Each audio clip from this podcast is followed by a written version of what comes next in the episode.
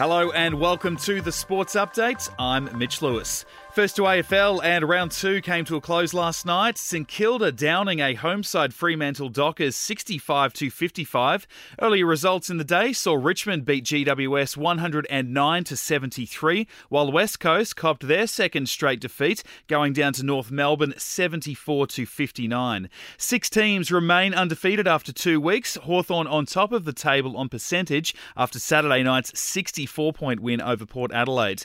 Meanwhile, in the AFLW, the prelims can now begin after the postponed match between the Brisbane Lions and Collingwood Magpies finally played out yesterday. The Lions winning their way through to the grand final qualifier with a strong 50 point win, 70 to 20.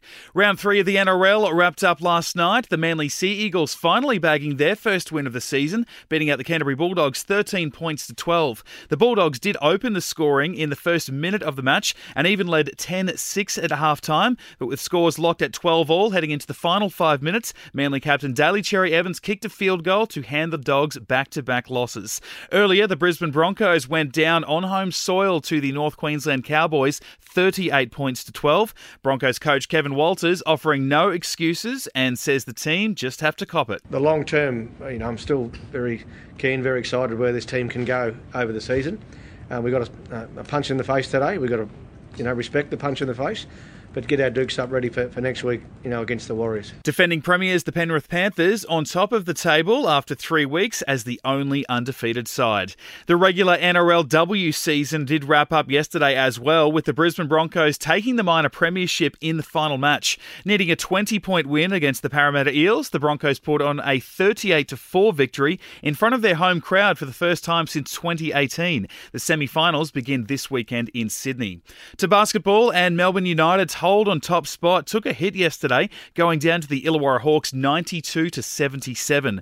Adelaide United kicked off a three-match Sunday, handing the Southeast Melbourne Phoenix an eight-point loss, 100 to 92. The round wrapped up last night with the Cairns Taipans just edging out the New Zealand Breakers, 93 points to 90. Overnight A-League and Melbourne Victory got the better of Sydney in the women's draw with a 2-1 win, while in the men's comp, Victory played out a 1-all draw with the Western Sydney Wanderers. And the second race of the Formula One season is over. Max Verstappen bouncing back after engine failure saw him fall out of contention from second place in last week's season opening race. Last year's champion taking out the Saudi Arabian Grand Prix overnight, finishing ahead of last week's victor, Charles Leclerc.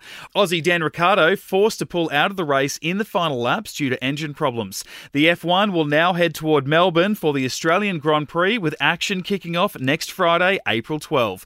And that's the latest from the Nova Podcast News team. We will see you tomorrow for another episode of the Sports Update.